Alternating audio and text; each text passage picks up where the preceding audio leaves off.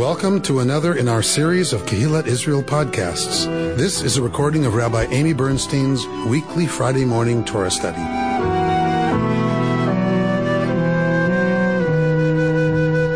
We are in Parshat Kitisa this morning, which puts us at Exodus chapter 30, being that we are in the first triennial reading.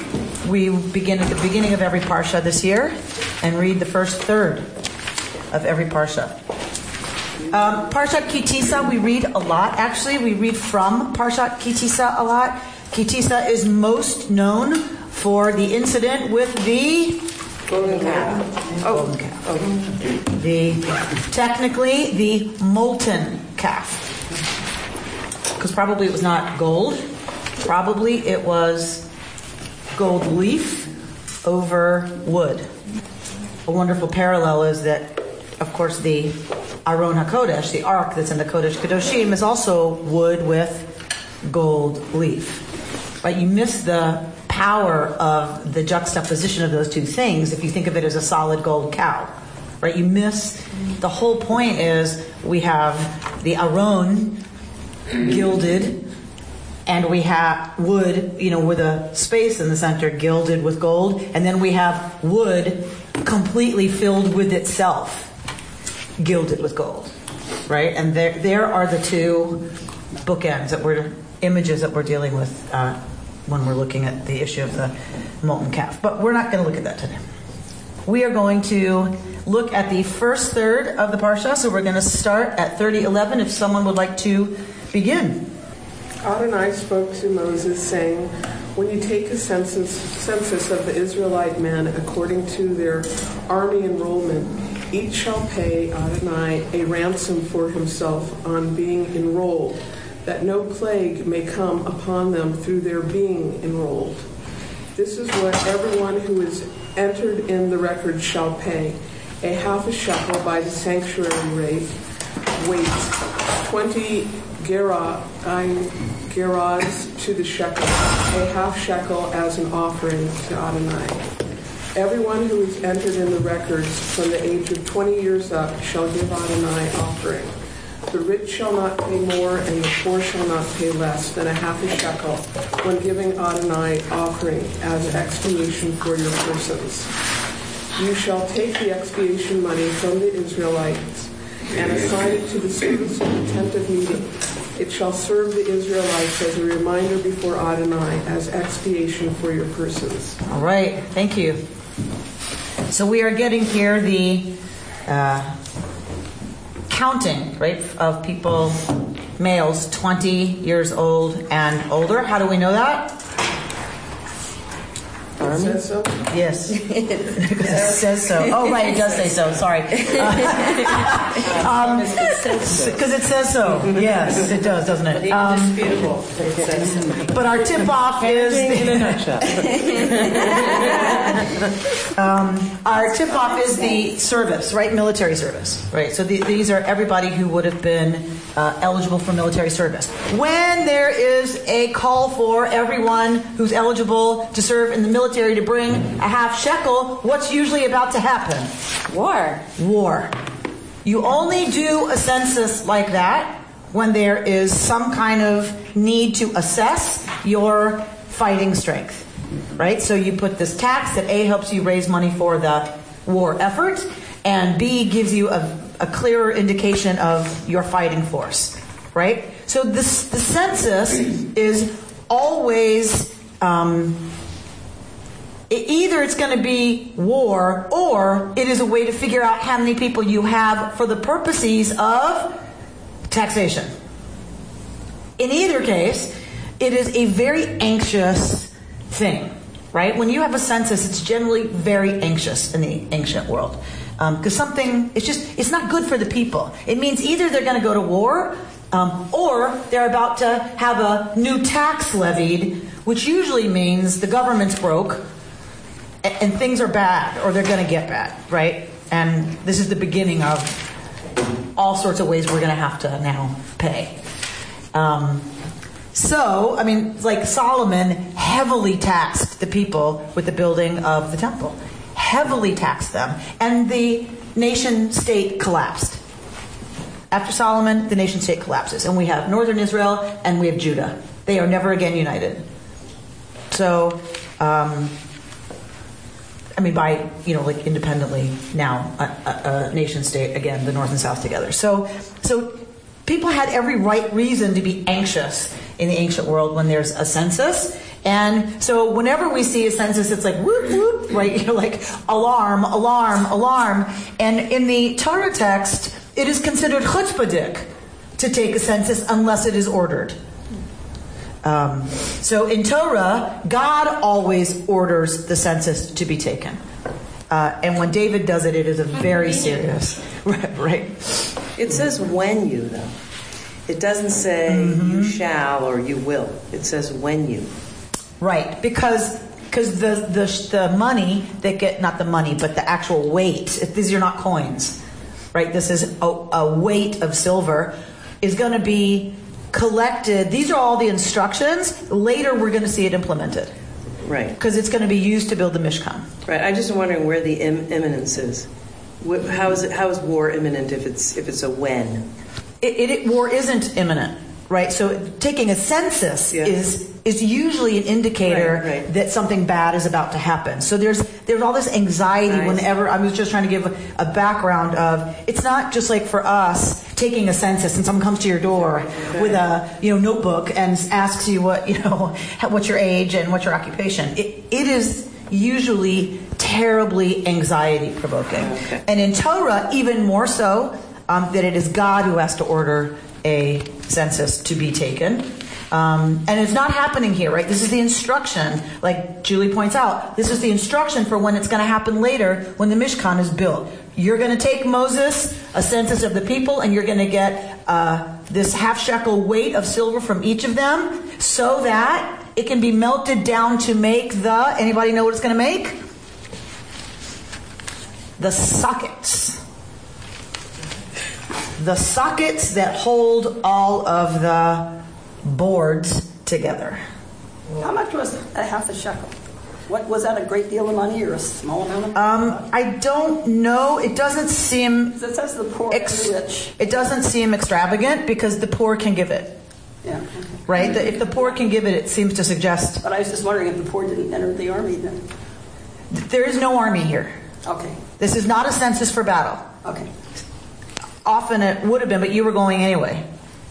Whether you were poor or wealthy, you were you were going. Amy, what, what's a socket? What do you mean a socket? What's that? So if you think about the Mishkan, the actual the actual structure is planks of wood that were leafed in gold, right? More wood leafed in gold, um, and they they're not going to stand up by themselves. They have to be held together, attached to each other by something.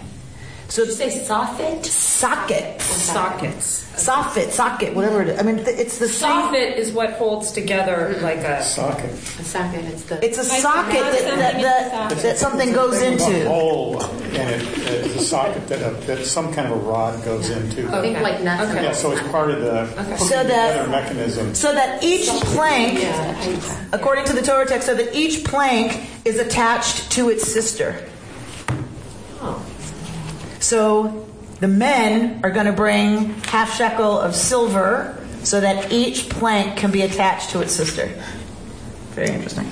But Um, you, you don't know that until. Right, until we see. I mean, we're getting all the instructions. Was there anything in the past that, uh, like the, the previous parsha, that would give a clue that this is going to, that God is going to do something here, or?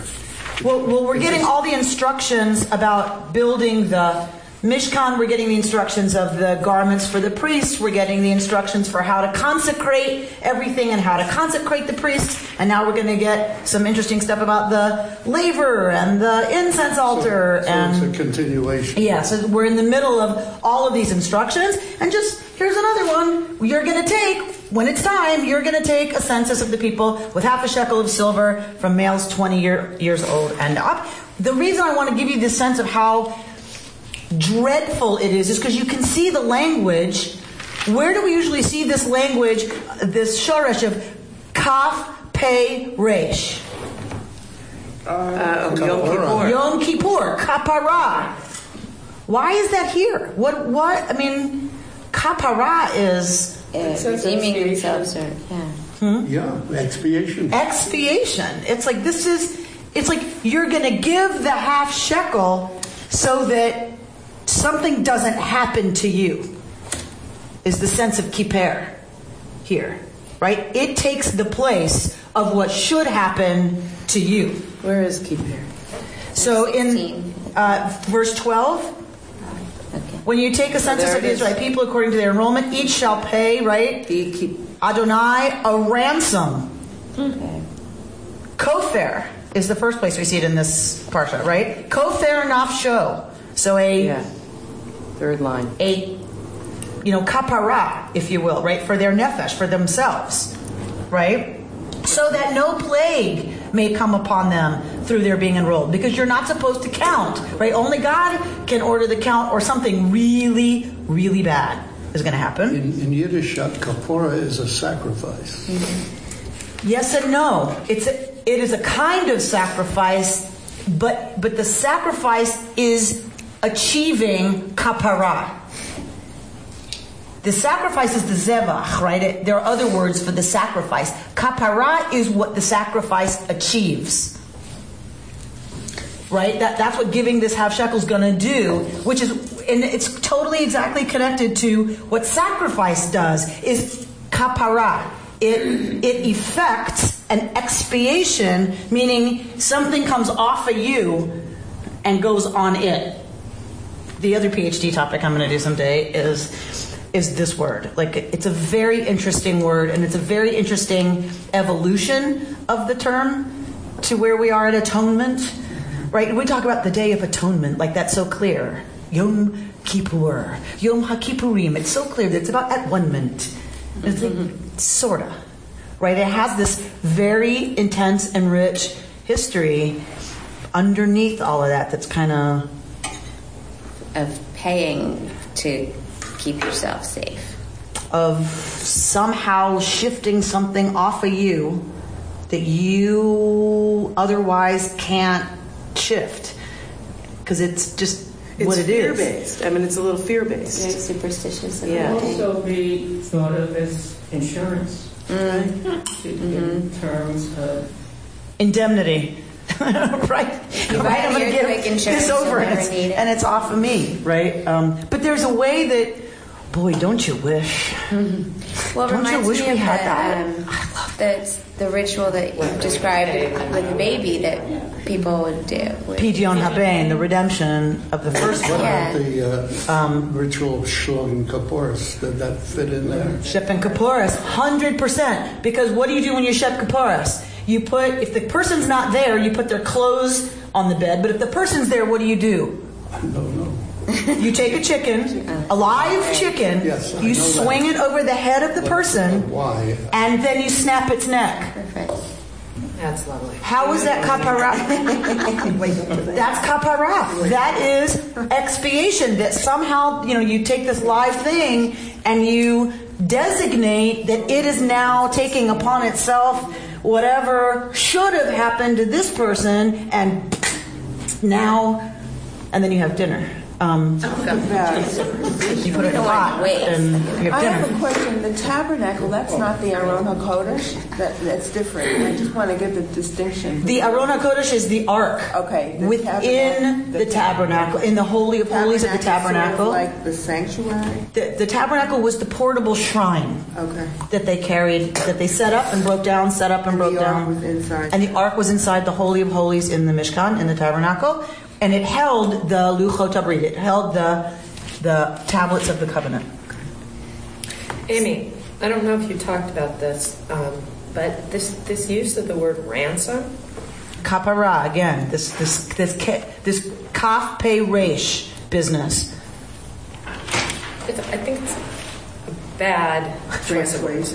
It's what? It's not a great choice of words if you're like saying you're paying for protection during this process. So, no, it's a little different than protection. It is something stands in your place. It is ransom. When you ransom a captive, what happens? You give money, the physical person goes free and is not going to get tortured or made a slave or put in jail. Right. That's exactly what's happening. The, sense of kapara is, it seems, um, that you give money and something that was supposed to happen to you doesn't. That's ransom. It stands in your place. Okay. Yes? So, what does it mean that the sockets of the tabernacle, the thing that holds it all together, it's just. Is paid for It, by. it is. is It's not expiatory, like it came from an expiatory experience. It- It's very interesting to me. And you wonder if it was intended. I mean, right? All these levels to- of it's just it's very interesting to me. So so we have this. Oh, I put myself down. Um, to make us talk about Shlodim Kabbars. so the other thing that's important is that it is a, a unit of silver that everyone can afford. So in this sense, it is democratizing the Mishkan project. It is a public works project in that sense. Every Israelite knows that that portable shrine has something of their clan in it, holding it up, holding it together, right? That literally holding it together. That it is the democratizing of the offering that holds all of it together. Right? I mean, that's where you have to go, okay, did, did, did, they get that when they write this? Because that is gorgeous, right? So we have Nadiv Lev. We have people who can give more and people who don't. We have people who are artisans and they're going to give their skill and other people don't have that. Society's not equal. We know that. They knew that, right? The offerings we got before were Nadiv Lev, voluntary hearted offerings, right? Of whatever that was that you wanted to give. If I'm wealthy, I'm going to give a lot more than somebody else. Um, but this, what holds it up, what keeps it standing, is the democratizing aspect of community. That everyone has to, everyone has to participate, or it won't stand. Beautiful. But just to clarify, it's not everyone. It's the Israelite men according to their army enrollment. Does that mean of a certain age? Yeah. Just it's just men of a certain age here. Yes. So democratizing to some extent, um, Okay. but but remember, every family would have had one. Right. Right. You're, you're- you're talking about extended family units. We're not talking about the nuclear family, Right. where I'm an empty nester. It, you know what I mean? And and we're in our 80s, and so your we don't have to give. It's it's extended clans where every clan would have had to to give for every male that they had, 20 to whatever age. Right. I forget what the what the age cap is, It doesn't say on here, but. but somewhere else it's 50. 50. Yeah. Um, then you're in the reserves. Twenty. Yeah. Right. It's Um, very reconstruction. It's very reconstructionist, isn't it, Margot Morrison? It's very reconstructionist. Um, There was a different kind of dues schedule. A different kind of dues schedule. And we pay, even if you have children in religious school, pay for religious, I mean, it was included in your membership, so that was taken care of um, by people who empty nesters. So that the burden didn't fall on, on people, only the people with children, right? So this is standard dues, right? Um, actually, this is less than standard dues because standard dues are hard for some people, right? You know, it seems that this was something that rich and poor alike could could give. Um, I mean, I have what it what it weighs, but I don't think that tells us what it is relative to its time. Um, but if you're curious, it's 11.4 grams of of silver for uh, an average weight, the shekel weight. All right, so so anyway, um, what were we just saying? So the this kind of expiatory gift that makes the whole thing stand. All right, someone read at 17. Adonai spoke to Moses, saying, Make a laver of copper and a stand of copper for it, for washing, and place it between the tent of meeting and the altar. Put water in it, and let Aaron and his sons wash their hands and feet in water drawn from it. When they enter the tent of meeting, they shall wash with water that they may not die. Or when they approach the altar to serve, to turn into smoke an offering by fire to Adonai, they shall wash their hands and feet that they may not die. It shall be a law for all time for them, for him and his offspring, throughout the ages. Okay, so This is Exodus 30, verse 17, for those of you who just came in.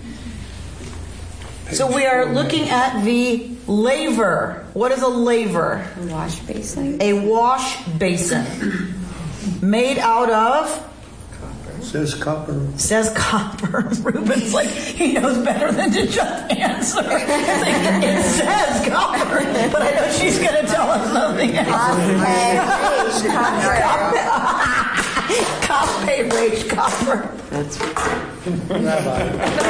This is a quick group. That is very funny. No, Rabbi, it's very important among Jews to, to have a source to uh, to uh, wie steht es geschrieben, as they say in Yiddish. Where does it stand? Where, where does it say it is? Where does it? Where is it written? There you go. Okay, I'm giving you my source here. okay, it is written that it is copper. So correct. So what does one do with a laver? What is this for? What, why do you? There are they dirty? Purifying.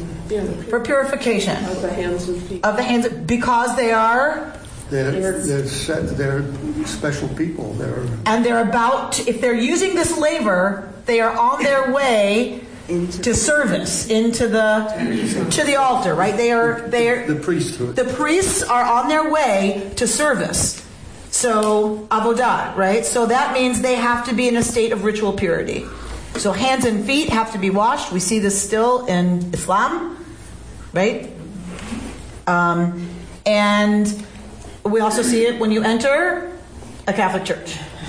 Yes? Well, also in Orthodox synagogues, when the Kohanim are blessing the congregation, Duchanan. they get washed. At the Duchanan, the Levim still wash the feet of the Kohanim. Correct. Before they take the bima to bless the people. Correct. Well, Abraham washed the feet of the strangers that came to his tent. So there are several different uses of washing in the ancient world. The one you're talking about, Abraham washing the feet of the guests, that is a ritual act of hospitality and welcome.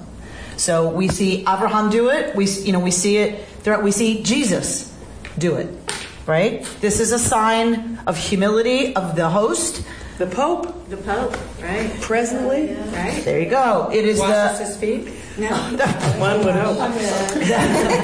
the host washes the feet of the guest to offer hospitality. You have to remember you're talking about the, the ancient Near East, which if you've been in Israel and you've been anywhere near, you know, these places, you know how dusty, how awfully dusty it is. When I lived in Beersheba, I could not believe three times a day you had to wash the floor, the tile floor, because it just, it just is, it's everywhere. That, that very fine um, desert dust is everywhere.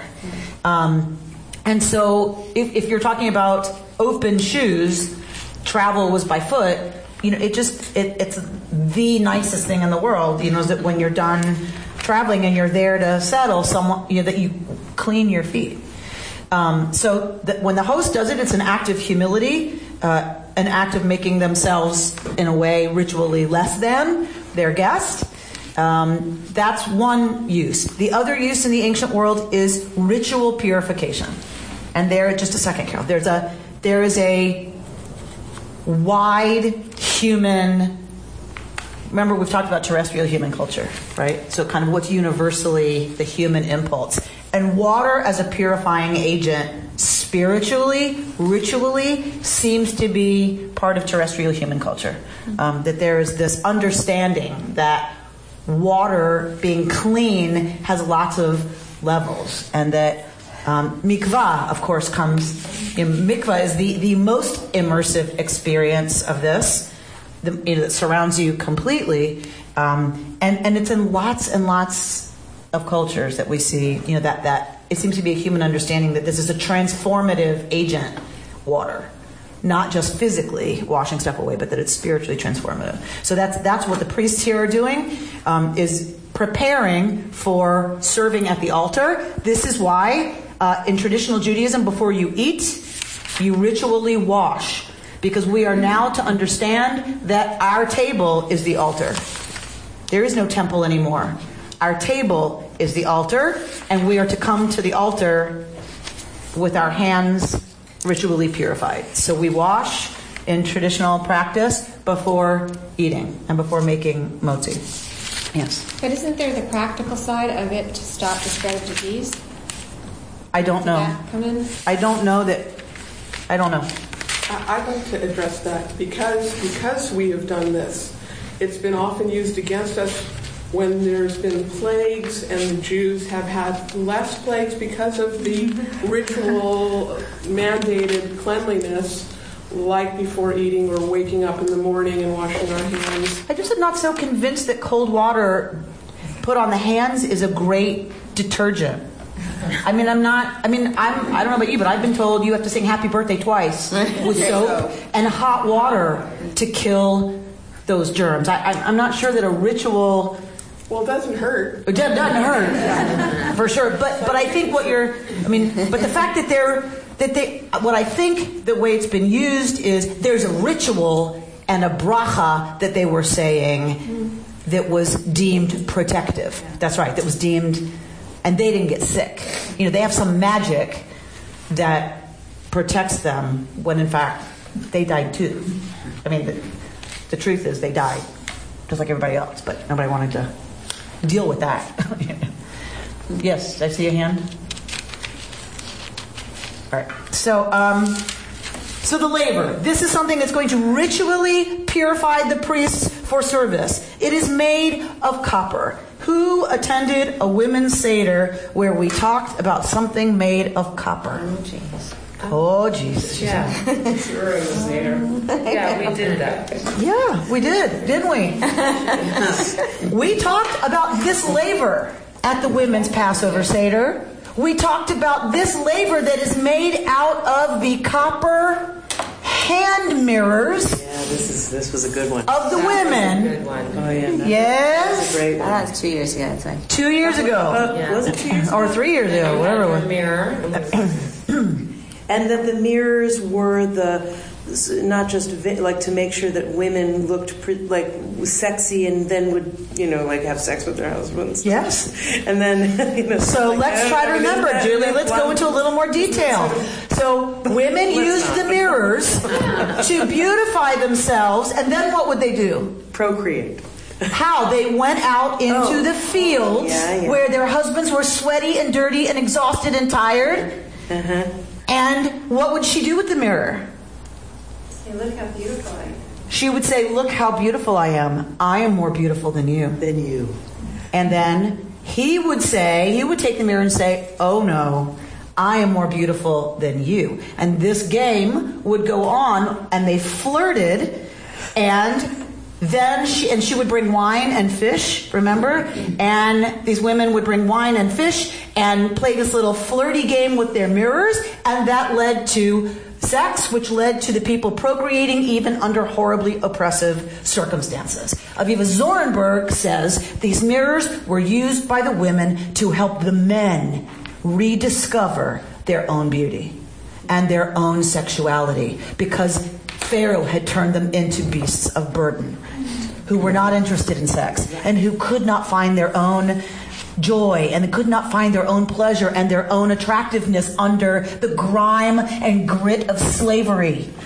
But the women used the mirrors to flirt and to help them rediscover their own beauty and attractiveness. And in that, they became sexual beings again, not just slaves. You learn all this at your Seder? We did. We you see why we have hundreds of women at our Seder, Reuben. It was a good, good week after that here in the Palisades for the Jewish community. So, um, so what, why, why do I bring that midrash here? Right. So, Because the it is- laver is made of copper. it's extraordinary to me that the midrash is that this laver, and we get it in the text too. Later, we get in the text that it was made from the mirrors of the women. That we have in the Torah text. But the midrash about this flirting in the field business with the mirrors. How fantastic is it that we are from a tradition that says, what created the basin that would purify the priests for service? The mirrors that enabled these women to seduce their husbands. If there is not a greater piece of evidence for the fact, right, that that we are a tradition that holds beauty and sexuality and pleasure and right for good purposes holds that together with holiness? I, I don't know where there's a better piece of evidence Especially on Valentine's Day. especially on valentine's day. Yes. Um, this idea that It's so Jewish, Val. it's so jewish right um, you know if you shake St. Valentine's tree hard enough, family tree hard enough, a Jew will fall out. So. But it's amazing that what would what would um, purify the the priests who are entering into service is so t- is so connected to what um, buoyed the uh, emotions and the self esteem of men. Right. I mean, it's really a quite a. I mean, it's not even a reach.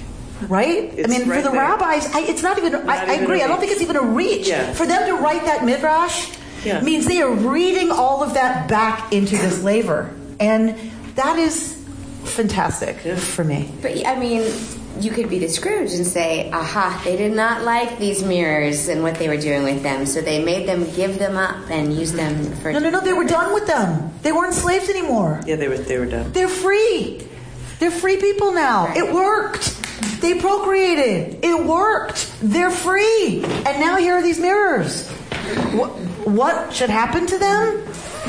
Should they just be mirrors that sit on your table? God forbid. They're going to be made into a holy vessel that that sanctifies the priests for service. It's funny that Pharaoh was most afraid of the Jews procreating and overtaking the land. So obviously this mirror thing was working. Exactly. He- right. That was the one thing that he was really afraid of. Exactly. Exactly. Well, when we were in Italy, I saw how this idea spread. Reuben and I was sitting down for dinner with the group, and there was a pole separating us. So Reuben said, Can't we have another seat? And the, and the waiter said, It's okay. You'll get to your room later. It was Italy after all. and I was uh, happy for them. and uh, happy for us. All right. Hopefully, Ruben, you showed up and and made kapara for that dinner. That's hearing. Do I have to put it in writing? Where is it? Indeed not. Um, all right. So let's go to. Uh, I want us. What time are we at? Yeah, 10 20. 10, 20. Okay. So let's. I have 10 o'clock. I want to. I love Ruben. Um, I want to skip over the um, the creating of the incense. Uh, it goes into much detail about it. I Um, don't think we're very good at math. So 500, wait, half as much, 250, just in case you didn't catch it. There you go. Uh, so we're gonna we're gonna skip that, and I want to go to chapter 31 because I want to make sure we get here, and often we don't.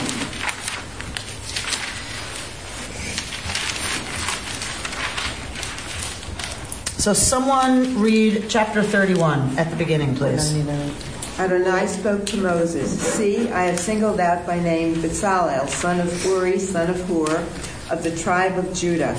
I have endowed him with the divine spirit of skill, ability, and knowledge in every of craft, every kind of craft, to make designs for works in gold, silver, and copper, to cut stones for setting, and to carve wood, to work in every kind of craft.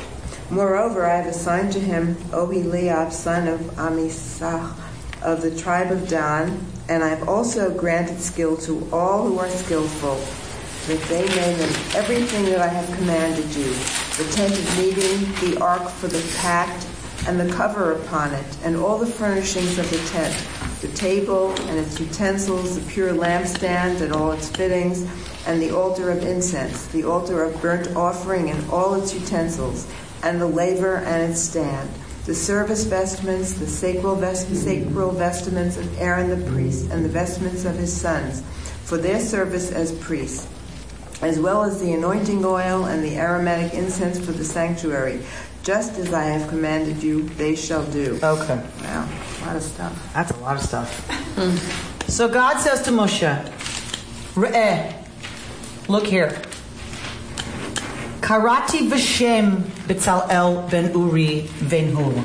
I have called by name B'tzalel, son of Uri, son of Hur, Limate Yehuda, of the tribe of Yehuda. Ve'amaleoto ruach Elohim, and I have filled him with ruach Elohim. What is this? Spirit, of God. The chokhmah, in wisdom, uvitvuna, with understanding, uvadat, and with knowledge. Remember, knowledge. This is to know, as in the biblical sense, to know, right? Intimacy, a, a knowledge that is a knowledge of intimacy, of kn- of knowing someone because, or something because you are intimately, right? Um, experience, experienced of it. Uvacho malacha, and of every form of malacha. Seems to imply the malacha that is required for the crafting of the things of the sanctuary, because that's what we get next, right? So, what is the malacha? And then we get all this stuff that is what he's gifted at, right? So with with working with gold and silver and copper or bronze, right? All, all means of dealing with stones, right? All, the things that are going to be, all the skills, the talents that are going to be needed for making the stuff of the of the tabernacle. So, of course, the rabbis have to ask the question. So we talked about this before, right? We we got this indicated last week or the week before that that people there was going to be somebody who was chokhmat lev, right? We talked about this chokhmah, this wisdom of the heart. Here we see that it's connected in this case somehow to talent. It says here they use the word skill where you're using the word uh, wisdom. Interesting. You, I have endowed him with a divine spirit of skill. Interesting. And yes. And your so wisdom. That, yes, chokhmah is wisdom. Yeah. My guess is they're calling it skill because when you apply wisdom to craft, you're talking about a knowledge of the craft. You're talking probably about skill. I mean, I, I think it's. Well, it says skill, ability, and knowledge. Yeah, I think it's related.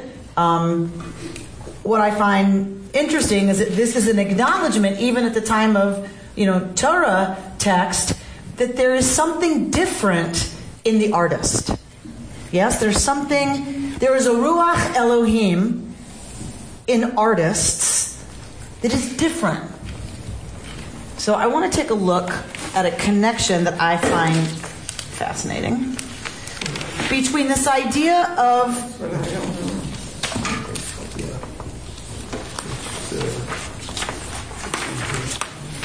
skill and knowledge in terms of a craft. Something like that. maybe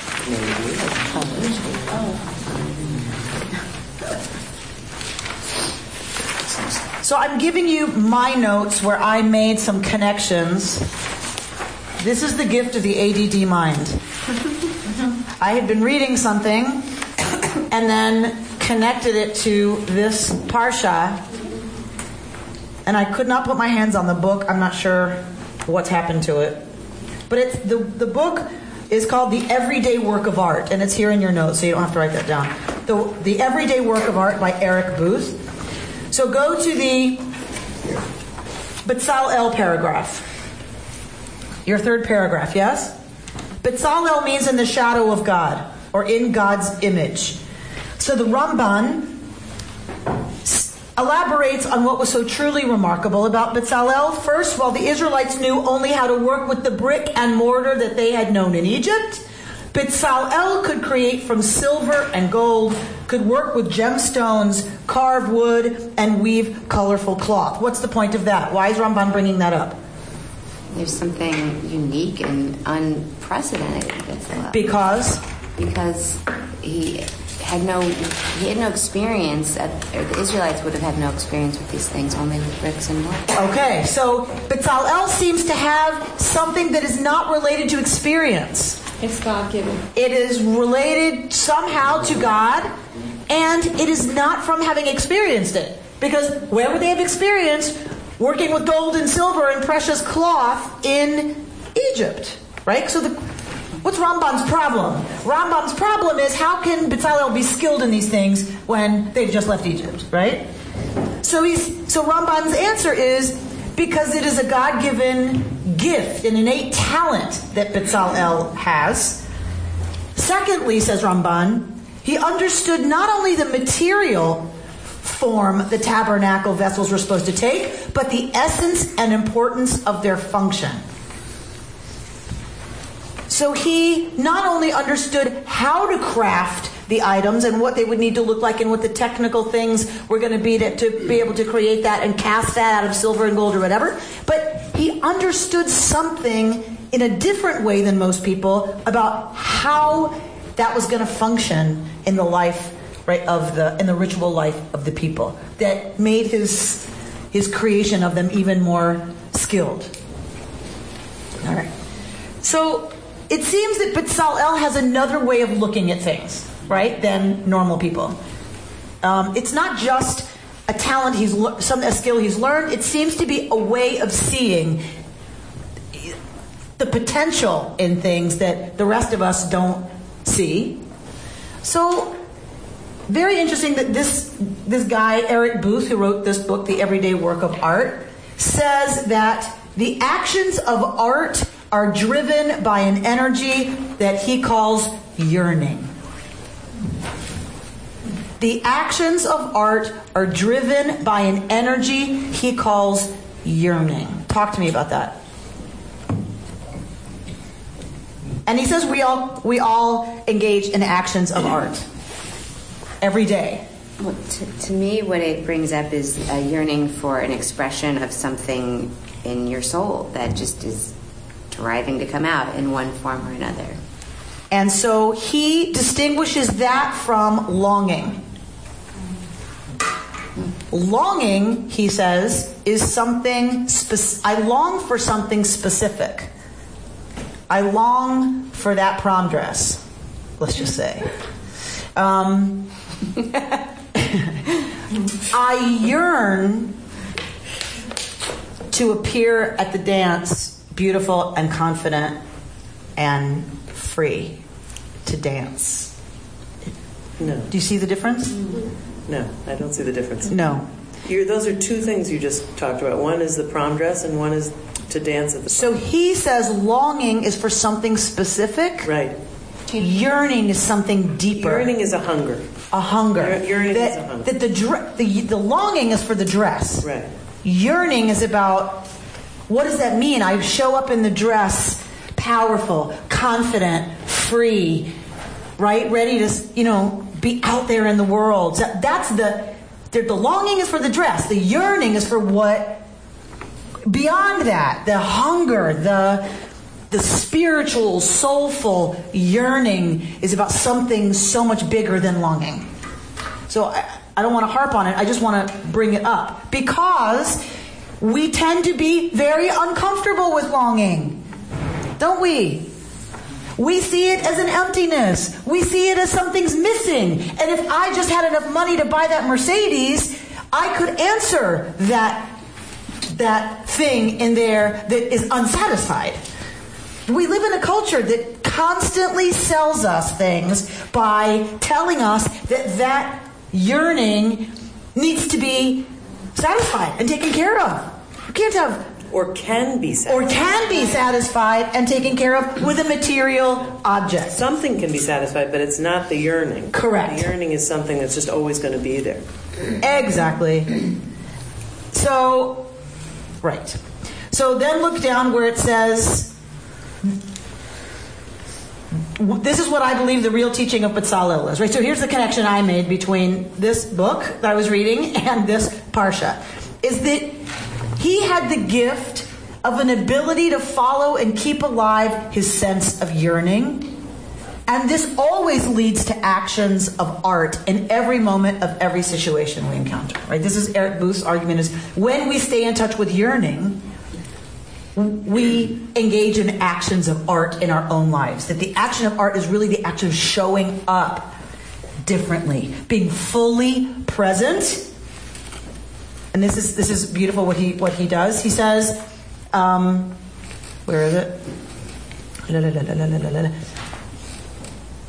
So he says, when we really respond to life, when we really respond, and he he pulls that word apart as you see um, from re and right pondere, right? When you put those together, um, it's re means to do something again, right? And this this respond this respond part is about promise.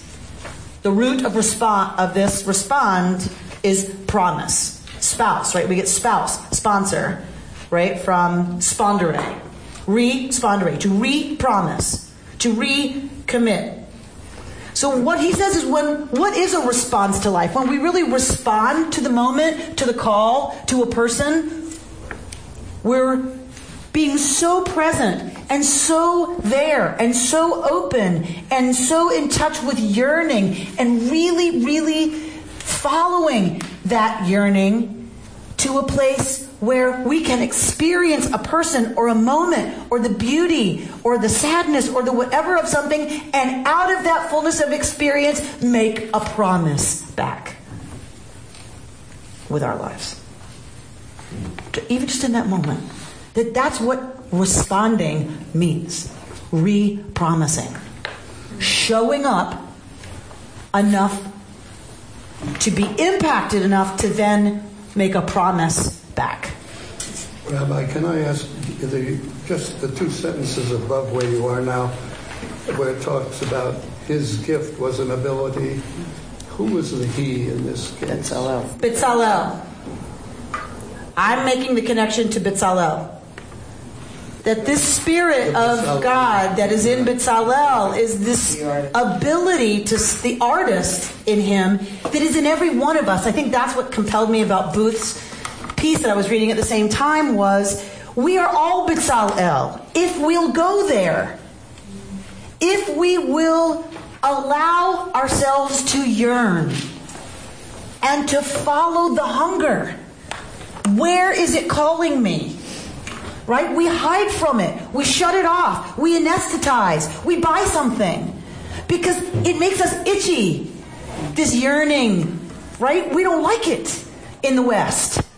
And what he's saying is this is the only way to make art of our lives is to follow the yearning, to show up to it, to listen to what it's calling us into. And that when we do that, we make a work of art of our lives. And he's beautifully articulate about it. You can go on um, Google, find the book on Amazon, and search inside the book for, for these phrases that you see me, that I quote. Because I, cause I realize, you know, you've got the beginning of a paragraph, all of us, and then of course it's not here. But if you even just put all of us, search inside this book and put all of us, you'll find the paragraph. I did it last night. Um, so, but I, but you can't print it, so I couldn't bring it to you. But but look at what he put it. Look at what he says. Booth writes. Julie, read it for us. What it says. Booth writes. Booth writes on the back. Booth writes on the back. We complain of a lack of responsibility among people today, particularly among the young. If we attend to the basics, we see that the real deficiency is the ability to respond, that is, to notice well and to make and keep a personal commitment back. This is the kind of response ability we need in the nation the skill to create small personal connections to new things and to be committed enough to honor them with a promise back, a promise we keep. So,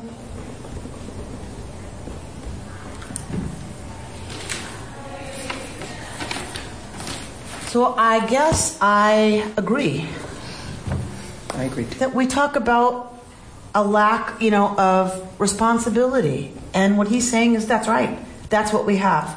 We have created a culture and then people impacted by that culture that has taken from them their knowledge of responsibility their ability to really experience something, to be completely open to it, to you know, to something new, to something wondrous, to something beautiful, and then to make a promise back and keep it.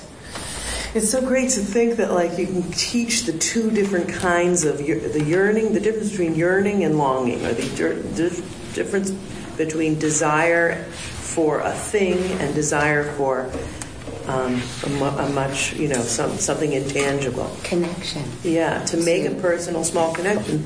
That's a terrific, That's great. I also think longing versus yearning, longing doesn't necessarily always have to be a material thing. You can long for you can long for things that are not material, but there's something about the word longing that implies scarcity. It comes from a place of like anxiety.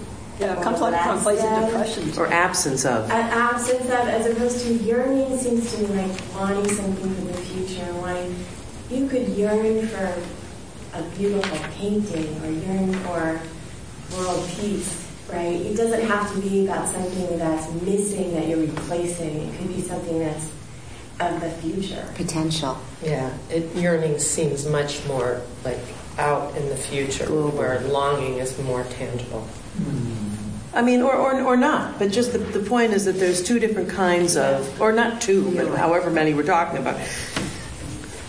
But also that to have to have conviction does kind of start with yearning, and sometimes we ignore the yearning, and I think that's true. Young kids today, I think they just don't have enough conviction. like, I think that's what he's trying to say, and they're always apologizing for what they're about to say kind of thing. Like you see it even in. I don't need to sound like an old crotchety person. but because well, we haven't done a very good job of teaching them, we've done a great job of teaching them to achieve. Right. Right. We've done a great job of teaching them to compete. We've not done a great job of teaching them to yearn. Yeah. Blanche. Um, when I retired and I reached the age of seventy-two. I started painting. And I went for color. Uh, and I created a messy studio because my kids had left the house and I took one of the bedrooms. And I didn't have to have anything perfect. And I worked with Diane Heinel. Mm-hmm. She put a notice in the bulletin or somewhere that I saw. So for five years, I went to her house on Tuesdays for three hours, and I worked with her and a group of women in her garage. And she was just the teacher for me. She let me be. And then she would come over and say, I like what you're doing here. Keep it up. And I was willing to work that way. And so I developed my own way of painting. So, as a painter and a poet,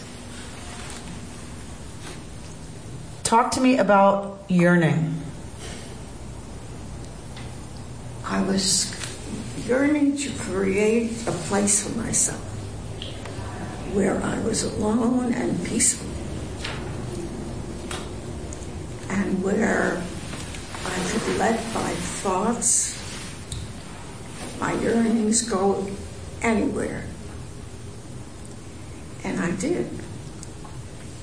It's interesting that I started out painting rabbis. well, of course. Nose. Excellent. And then I went on from there. And I'm happy with the painting of my granddaughter, Ariel. But I never knew. Ariel said to me one day, she's 18 now, Grandma, stop painting women.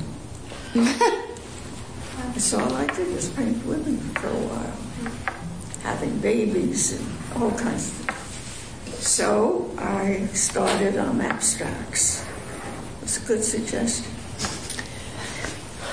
So, so your your original yearning, it sounds to me like the original yearning that you were in touch with was for a state of being for yourself, right? It wasn't about the product, it was about a state, right? And this is critical, I think, to what he's saying about this, the state that we're in is what enables us to create all kinds of art in our lives, whether it's literally art or to make art of our lives. What we do here is This art. paragraph, she's t- she's she's basically saying this paragraph. Read it. Where it says, you know, you're she's essentially responding to herself, engaging with herself. This is that that's that re- That idea of repromising. Repromising. You you said I want to engage with my, I want to find what I'm. and let I- your yearnings go wherever they would right and that and what you started to paint was your own experience yes you were painting women you were painting your own experience like this is right? This is the gorgeousness. We don't know what's going to show up on the canvas of our lives. We have no idea. When we really respond wow. Like we don't know what's going to show up. And that i think we've crushed.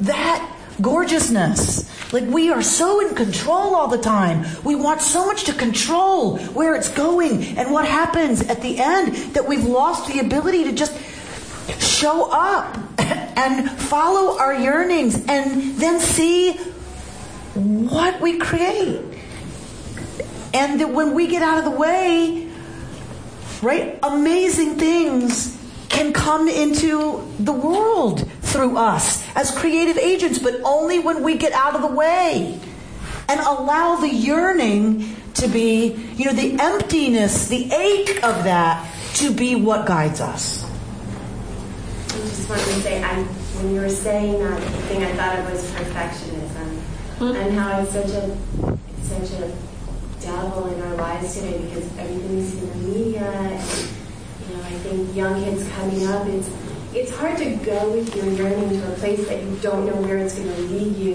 because it's scary. And what if it ends up not being perfect, right? And there's such a you know, people almost need a guarantee it's going to be okay before they even get into it. I think you're so right. I think it's really hard on our kids and on us. Um, and perfectionism also then prevents us from saying, I'm sorry. Because I see that too, that, you know, on the one hand, we're afraid to do anything because what if it's not perfect? On the other, it means we can't ever say, I'm not perfect.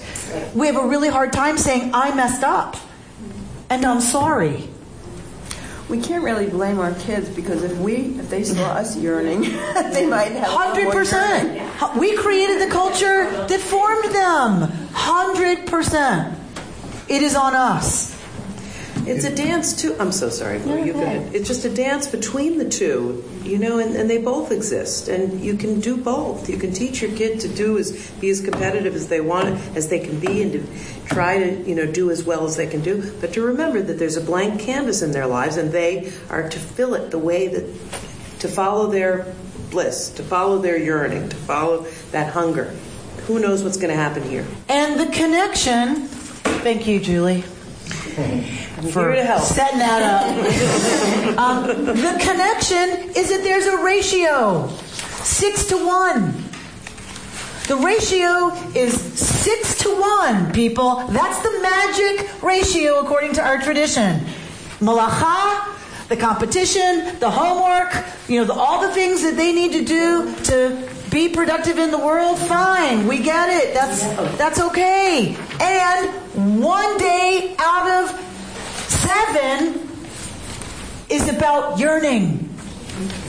One day out of seven is about the practice of the empty space at the center of the Mishkan. Oh God, if we only had gave ourselves the If we gave ourselves Yeah. one out of seven, wholly and fully committed Or if we re-promised ourselves to not doing, but to being present, and to figuring out then what is the promise I make in response, the world will look different.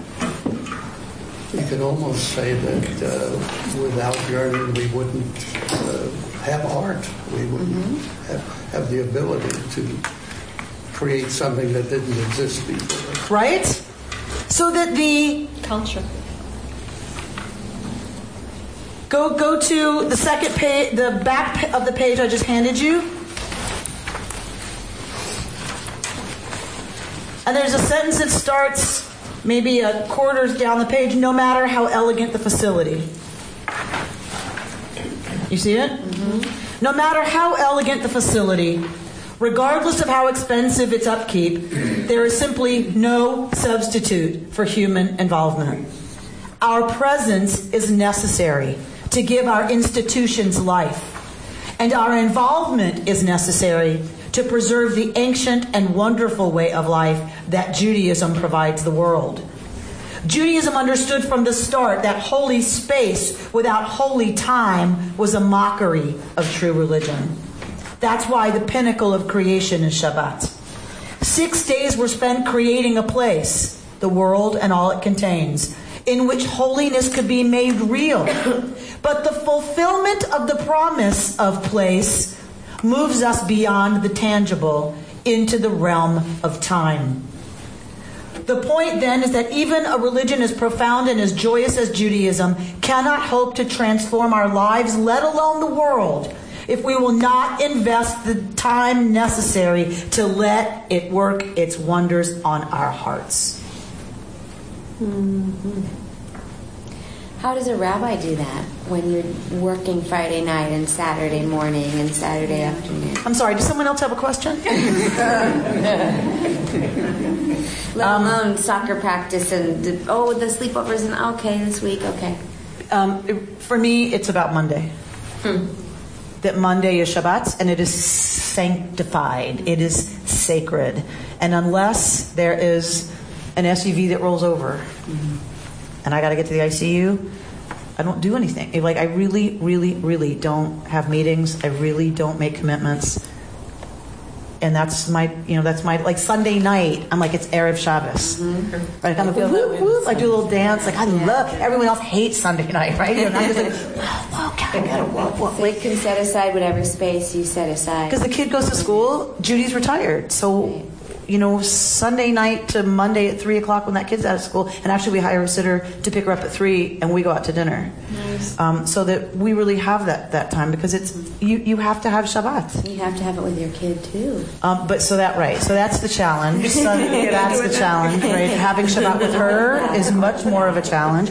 Um, and, in, and in that sense, I don't have Shabbat with a community, which is also sometimes a challenge. Um, but I get to do Shabbat in certain ways with this community. You know, like Friday mornings for me are a fantastically rich experience of exactly what we're talking about. You know, the artistry and the gorgeousness of what we do here together, and the way that that shifts me out of the, you know, the grind, the grind, and the thinking and the planning and the worrying and the whatever. And then this is followed by our meditation class. And it is true that you. I always feel like I never know what I'm going to get uh, th- out of this hour. You know, I always I know that there's going to be something, and I, you know, and yeah, I don't know whether it goes if you call it going sideways or not, but it's always it's that unpainted canvas. It's the it's if, at the end, absolute emblematic of what everything we're talking about here is this Torah study. The, the fact that humans come in to be engaged. We don't know what's going to happen. We have no control over what's going to happen, and yet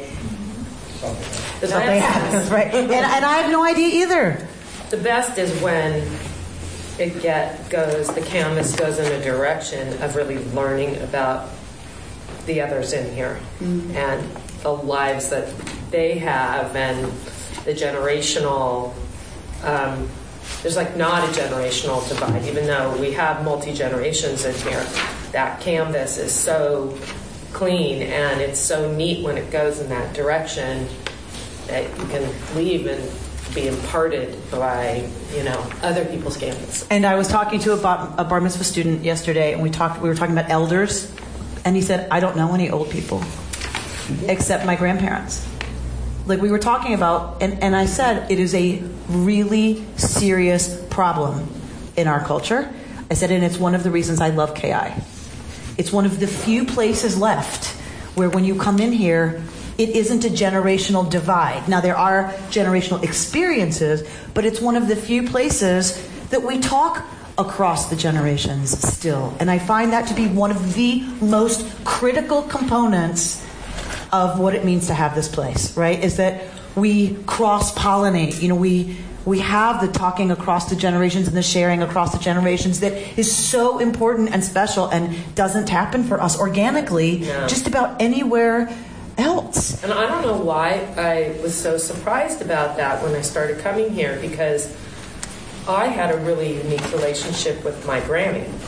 And, you know, while a lot of people, you know, spending time with their grandparents is a chore, it was never a chore for me, ever. It was like I, I really loved it. And the generation, I mean, like the imparting of knowledge and all that stuff, and just the. And, and we don't get it anymore. Yeah, so I don't even know why that was surprising to me, but I was like, yeah, oh my god, this is the best part. I'm like, that's Um, and the other thing I want to say about what you said about learning from people in the room is um, there's this wonderful Peter Pitzele talks about, and when he does bibliodrama, he says when we read the text, the text for us is always a mirror, right? We, whatever we confront Torah, it's always different for us. That's why we can do this every single year. And as Rabbi Rubin likes to point out, we've been doing it for 3,000 years. We take that book out every week. We take that scroll out every week. How can we still read something 3,000 years later? Because it's a mirror. We're always different. You know, what we see is always based on our experience. But Peter Pitzele says, what to me is a mirror, to you is a window. When we share what we see in the text, what we see in our mirror, what we provide for someone else is a window into that text that wouldn't be there without. I mean, and it's to me that that is exactly it. That- That's the that's the beauty of what we do here. Is for me, I, I can only be a mirror, but when you talk, now it's a window. In, in my generation, in the ancient days, it was not uncommon for three generations to live in one house. Right. That's right. And people grew up knowing their their grandparents intimately in terms of just casual conversation. Right? They they interacted naturally together, and um, and it's it's a serious place of poverty for us. I, I, on, on the other hand, I think, this, pat- particularly in the Jewish community, there's been on many occasions since since the 1900s a cutting off of generations, where there was a cutting off of grandparents, a cutting off because of the Holocaust, because of immigration in the early 1900s, because of pogroms, where people and so I know I can say that for my family, that my parents sort of didn't know how to have an older generation. Interesting. And, That's and so so sad. Hmm. we don't have a history of generations and because we never, we didn't learn it in our families because there was a cutoff. Interesting. The And tr- so right. this is something that affects many, many families too. You were lucky that you had. I have to tell you, I know how lucky I am because I'm married to someone who never had grandparents, and I I don't say this to him, but I always go like, "Oh, that's so sad," you know, that you had never had that experience. And for those that are grandparents here, I am telling you, you will make a mark if you take the time to spend with your grandchild because it is a relationship that um, it, it's indescribable how I feel about my grandma, my granny. I mean, it is. It's like, and then how I know she felt about me, and I mean, she she died uh, right after 9/11, and I was very very sad. But I had her for 36 years, and I just. Um, it's a gift. Well, and it's to, a major gift. And I want to be, but I really want to be clear that you don't have to have been given biological grandparent don't. to do ex- to answer time- exactly that cutoff. Spend time with any cultivating relationships of intention and choice are the answer to what you're talking about and to David's, you know, not having had that. That I really want us to create those relationships intentionally. We create them in this room. You should create them for your kid if your parents That's exactly right. aren't around to have someone of another generation because the gift is just it's priceless. It's priceless. And and I hope all the grandparents here really know what they're imparting. You've been listening to Rabbi Amy Bernstein's Friday morning Torah study from Kehillat Israel in Pacific Palisades, California. For more information, go to our website, www.ourki.org.